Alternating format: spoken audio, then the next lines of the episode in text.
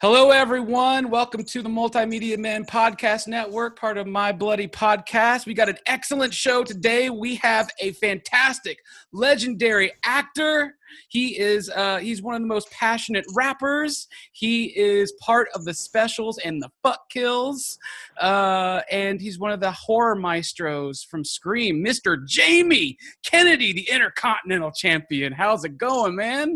What's up, dude? How are you, man? Doing doing well. Doing well. How how are you in all these quarantine lockdown times that we're dealing with? I'm uh, you know, I'm just trying to, you know, the quarantine was one thing and now but uh so far I've been hanging in there, you know. Um for sure and i'm just glad you're uh, still creating and making good stuff like your new comedy special stupid smart on tubi uh, filmed in Huntington Beach. Uh, before we get to that, I want to ask you uh, where did it all begin for you in film and comedy? Where did it all begin? Was it something you saw in the movies, on TV? You're something you heard on a record? Where did it all begin for you? Um, probably when I was about 15. You know, uh, I used to consume a lot of stuff, but I didn't know what it was. I loved I loved uh, Three's Company. I loved Rodney Dangerfield. I loved Eddie Murphy. I loved Joan Rivers. I loved, you know, I just watched comedy and I loved movies. I loved, you know, One Who Flew Over the Cuckoo's Nest. And I was related to those things. And I was always just like, I acted like them, you know, I mimic them a lot. And I think when I was about 15, I was like, people start talking about, you got to go to college. And I was like, college? because before we're just kind of like in a prison unit, right? Like going to school is just like you end up going to prison. You don't even know. You're like, what am I doing? You're doing your time. You know what I mean? If you don't like school, like you don't even know what you're doing. You're just following the rules of society, right? Because you didn't even ask to go. And it's like a lot of shit is boring and not exciting in school. And so we run to escape. And so I love, you know, playing ball and watching TV and stuff and movies. I think around then when I started looking at college and I was like, I do not want to go to college. And so I started reading about people and, then started learning about a career in, in entertainment. And that's how it kind of started. That that's awesome. And did you uh you seem to have a pretty great grasp on imitations and doing voices. Where did that start out as well? Who was the first person you tried to mimic or do the voice of? Because you've done some voice work, and where did that all start too? Uh, I think it happened with my mom. You know, my mom was like a real sophisticato in a sense, where she would have these dinner parties, these brunch with a bunch of old ladies, and um, and she had a friend uh, named Reginald, and he would come over here and he would talk and say, Josie, oh yes, your biscuits and scones are so so delightful. Oh, they're fantastical. And this guy was like this British dude that my mom knew, and he he'd talk like this, and he had a wonderful accent, and and so at a young age, I just started imitating him, and my mom's friends would, oh, bring your son out here. So I would like go and be like, do that voice again. And my, they would drink gin, and I was like a little puppet, you know. And then my mom was like, you're like an entertainer. She's like, you hate school, so you're gonna learn to be an entertainer. Even though my mom didn't want me to do it, she still knew it was good for me. So she put me in magic because I used to take magic class. I used to go to magic class.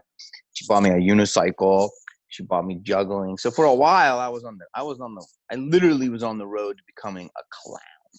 Like I'm like, that's the life for me. I'm getting a clown car. I could ride a unicycle. I could juggle. I could tumble. And then I was like, there's not a lot of money in the clown business. So then I was like, boom, I got to figure out the acting thing. But it's all a process.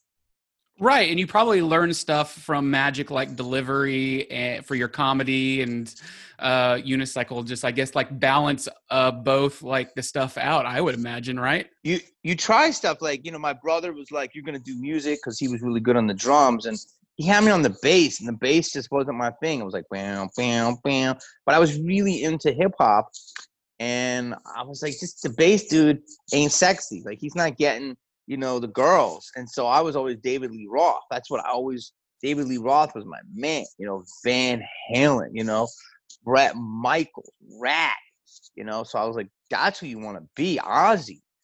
And so I wasn't, I was singing a little bit, but I wasn't like, ah, that's what I got to do. So I just wasn't following the music. It was a lot of work. Magic was a ton of work, constantly practicing with the hands and the balls and the hiding of the cards. I was like, fuck it. So I just figured out comedy was like the freest art form, and that's kind of how I started because it was just like this is like one that's easy and I can control it.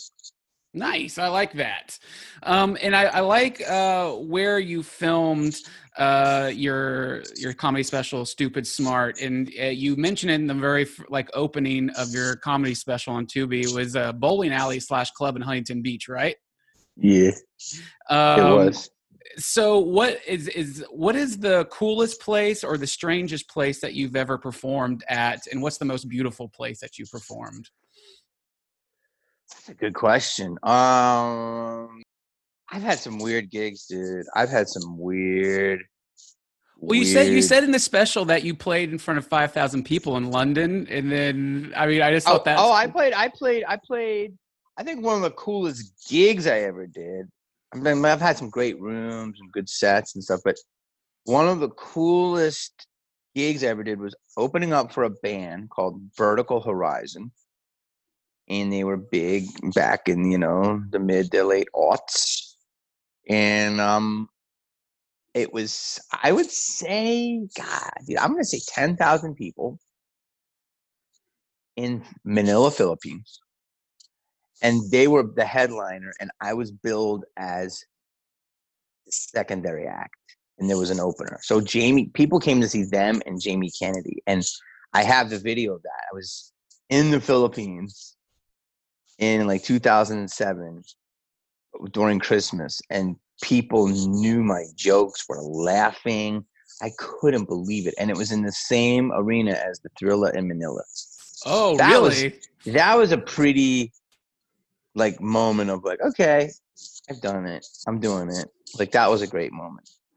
Um yeah, and then like in terms of weird gigs, like I don't know. Like so recently I did like a VFW. Like I, this guy books all the stuff in Michigan and it was like, you know, literally uh, like cardboard tables and chairs. It was like 18 people, but like they were there for the show and it was like something happened, a bad storm, but we still did it. And do, do, like, you, do you prefer the more intimate settings to a bigger a bigger audience? No, I'd, I'd rather have people go. I'd rather have that. It's exciting. Feed off their energy, man.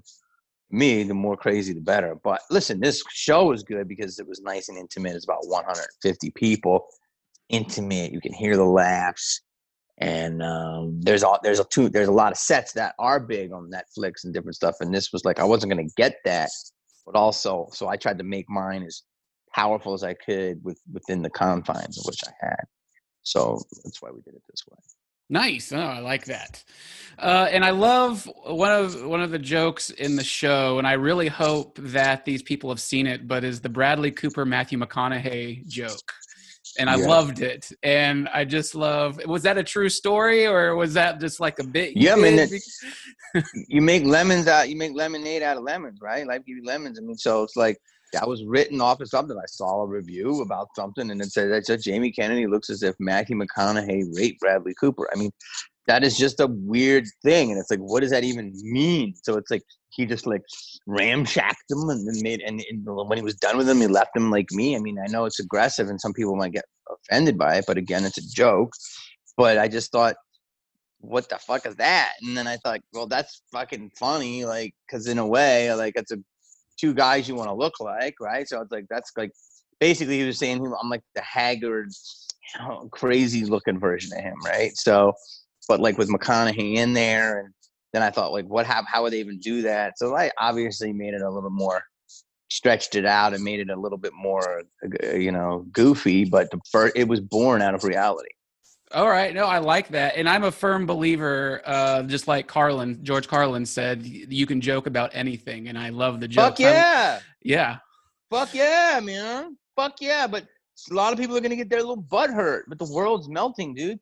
World War Z is trending right now as we're doing this interview. So eh, all bets are off. And uh, another bit about your new comedy special, uh, the one, the one thing, or not the one thing, but one of the things that hit very true was your line. I think our friendship is getting in the way of our sex. and Yeah. that's just damn good. And I'm just wondering, what is there any story behind that? you know, going through life, and how do you how do you uh, tell our listeners um, how to navigate that? Yeah, that was based off a girl, man. I'm not gonna drop names, but like for a while, like I was her little bitch boy. You know what I mean? Like I was like she was like so hot, and I was like her friend, and so I was playing like the friend cards, and then like forever, I was like doing shit that like a boyfriend would do without like boyfriend stuff, and then like you know, like then I started moving into like husband territory, and I'm like, hold on, like the thing is that she, I wouldn't do that if she had a dude. She didn't have a dude. So I was like always like kind of hoping like, oh, there's something possibly there, possibly there, possibly there. And then to the point, I was just like, look, I can't do that. So that's how that was born again out of reality. And then like the thing is, is that if you, you I wouldn't do that if a girl had a dude. So that's why she she had that carrot over me, and then and I was wanted to eat the carrot. So my I'm chose that path. But that's Yeah. how the joke was born. no, no, I, I love that. I love that. Uh, let's talk a little bit about uh, Malibu's Most Wanted. I think that character you created, B Rad, uh, just has so much passion for, you know, the hip hop industry, and he's so into what he's doing. I'm really hoping that there is a uh, sequel at some point. Is it anything that you would want to revisit that character like today, like in these times? And do you think is there any be anything written or talked about for that?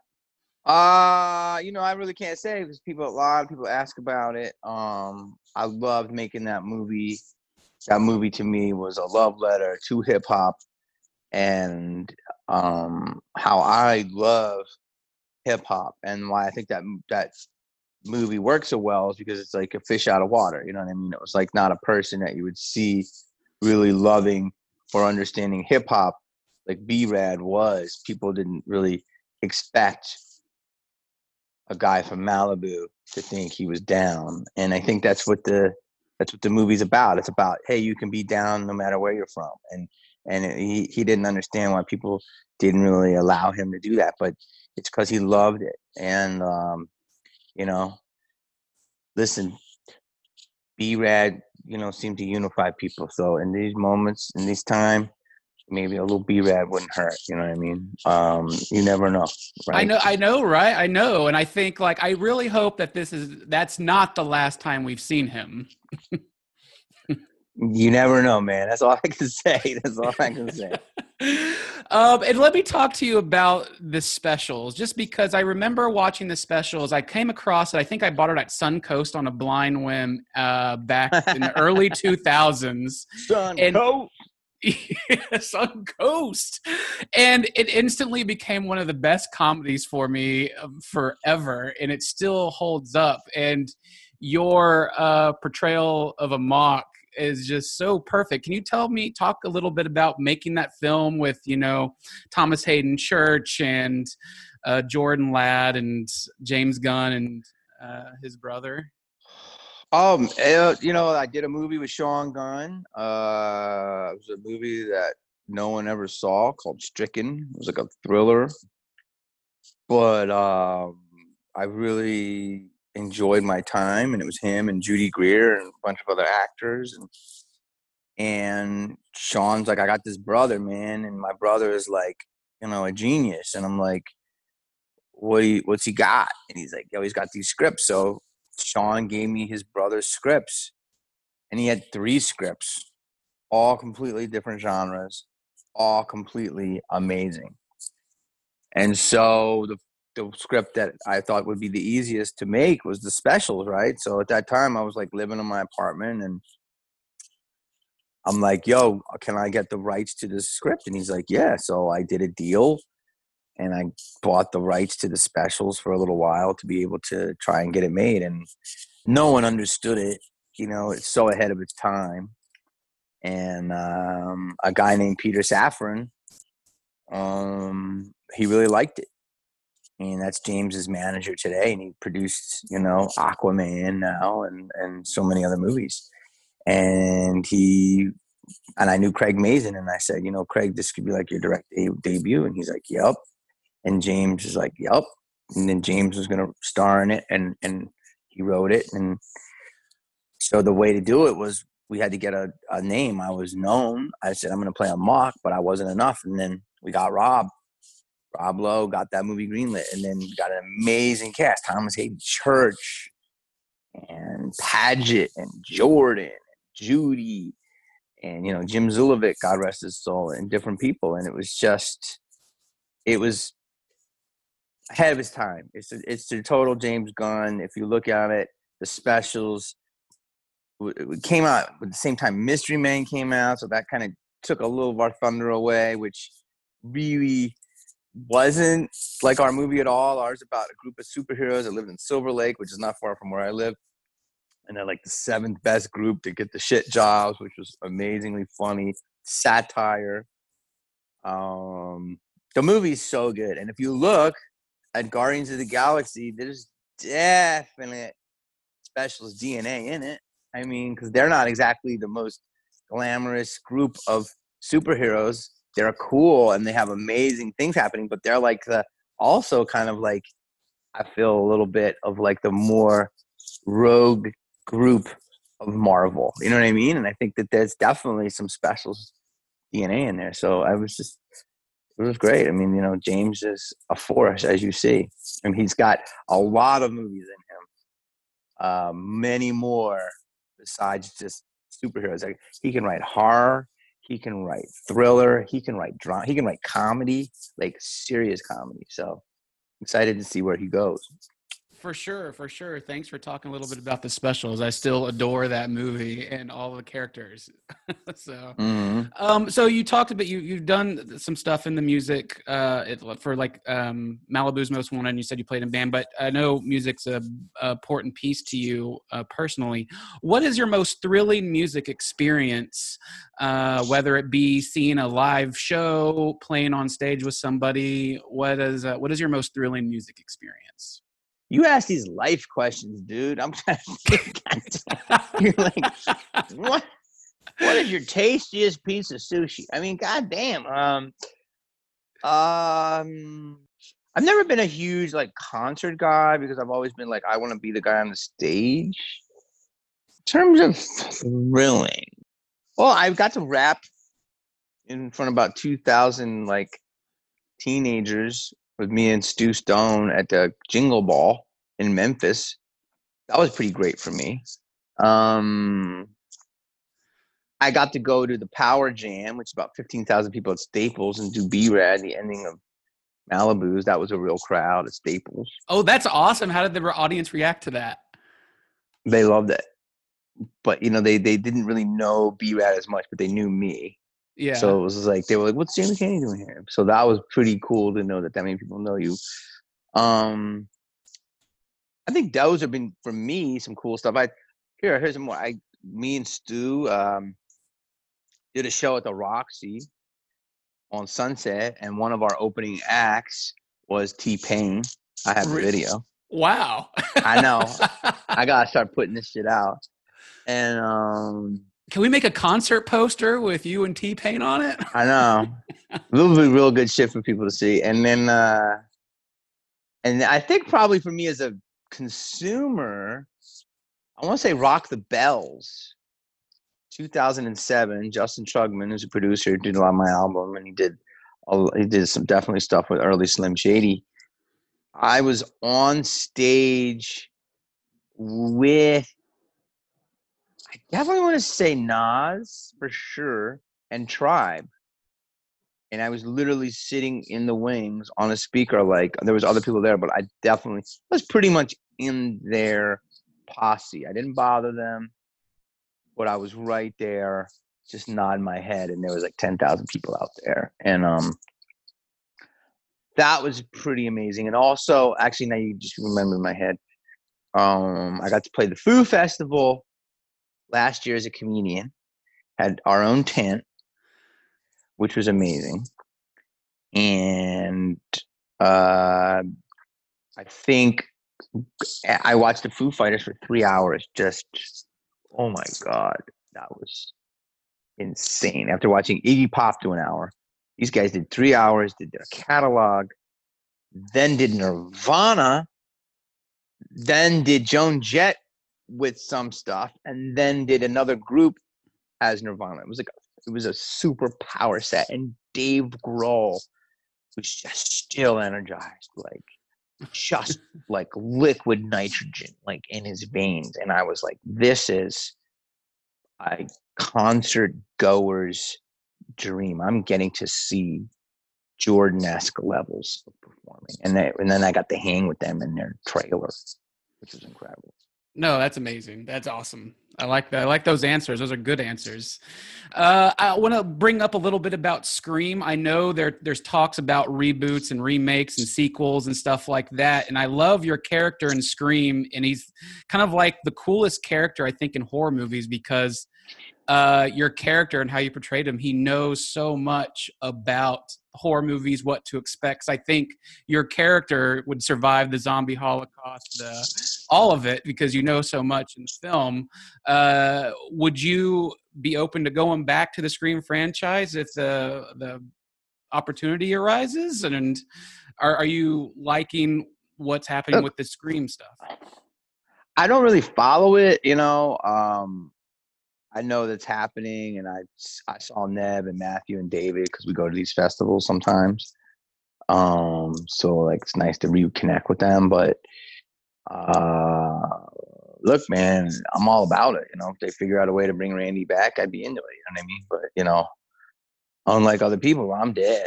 I yeah. think I'm still dead, and I think I think a lot of people don't realize it how how important Randy was. I think the fans people underestimated the fervor for him. Right. Um, but yeah, I mean, hell, if they could go back in a way that would make sense and satisfy Randy, why not? I mean, everything is everything, right? Everything is old as new again. So I'm into it. it. It is going to these horror conventions. You know, they're so huge right now. You know, even Texas Frightmare here in Dallas, it's a big horror show.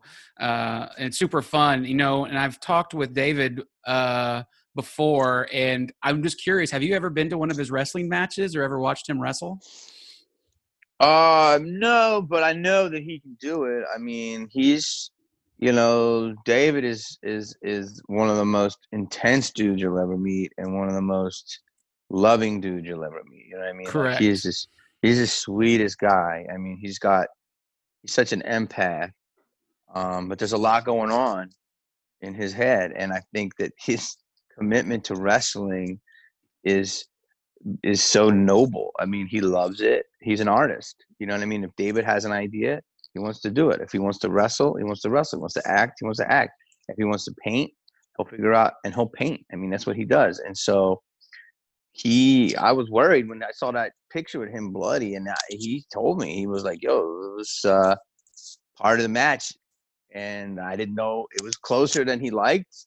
And you know, he's okay, but he's he's a tough motherfucker. So if anyone can do it, he can do it. And I haven't been to his matches, but he's not going into the glamour wrestle. He's going in like backyard. Yeah, you know what I mean. Style. Yeah, for sure. So he's he's that is he doesn't have to do that. He doesn't need to do that. He wants to do it, and that's super respect from that world. You know, it's super respect for me. It's insane. It's it's crazy, and he's uh he's he's the man. I mean, David is one of the greatest human beings. He's just he's a beautiful soul, and he's he's a pain soul, and I want him to feel good and that because he's a beautiful man. Yeah, he's a good dude, and I just think like you know, part of wrestling, the audience plays a big factor, and just like your stand-up comedy or performing on stage, you must feed off the audience and cheers. And was curious, is that is that how you know where to go next with the audience reactions? Yeah, you're doing your thing, dude. You know what you're going to talk about. So you're working it out. But yeah, if they're going on something and they're really digging what you're saying, then you can try to expand it for sure. I mean, yeah, you feed off that shit. That's exciting. So I'm sure getting hit with a ladder and the audience going crazy, that's a similar type of feel. Or when you hit a guitar riff, it's all the same. It's, it's entertainment. Wrestling is you feel those effects. For sure. And all right, my last question for you, Jamie. Um, you're this big purveyor of motion pictures and cinema uh, for the last few decades. Um, are there any certain scenes in movies that always stick with you and inspire you like you wake up or you're thinking like fuck i love that scene so much whether it be you know when spud goes in for the job interview and fucks it up in Trainspotting or that asshole joke in spaceballs is there any certain scenes that you're that you love from movies Again, dude, these questions are like making me work here. Um, I mean, Cuckoo's Nest, when he's when Jack Nicholson has his lobotomy and he's like, eh, and he fooled everybody. That's a that's good a, that's a. Willy Wonka moment, I think, where Willy Wonka, you think he's on a cane and he like surprises everybody. I think that's a great Mhm. moment. Wonderful. because when he doesn't uh, do it at the end, it's heartbreaking. Yep. Um, and um, I mean, dude, there's so many, but I just say The Godfather is like a moment when when Marlon Brando was sitting there and he goes, "Hmm, eh," and he goes, "You could be a man." Like I always read that that just came out of nowhere that moment, and it's just so real and raw. And it's like shows you the power of like a sleeping cat, and he had a cat, and then he became this ferocious lion. I mean, there's too many to name, dude. But like in my generation, I'm trying to think like uh, Boogie Nights when sure. uh when Bill Macy, it's so good, and he follows him into his wife, who's played by Nina Hartley, real porn star, who is I think really having sex. And we follow little Bill, and he goes back, and he's forth, and he's back, and he's forth, and just goes like that was just such a tight, tense moment of scripted entertainment, but yet you felt it was real, and even though you knew it was scripted, it was still real. That's how good it was. So I think I don't know off the top of my head, those are three. Oh, those are great ones. Great ones. Jamie Kennedy, thank you so much for joining me here today. Uh, Stupid Smart on Tubi. Go check out Tubi. They have this amazing comedy special. They have movies like Riki-Oh, the story of Ricky. Uh, it's fantastic service. Thank you, man. I appreciate it.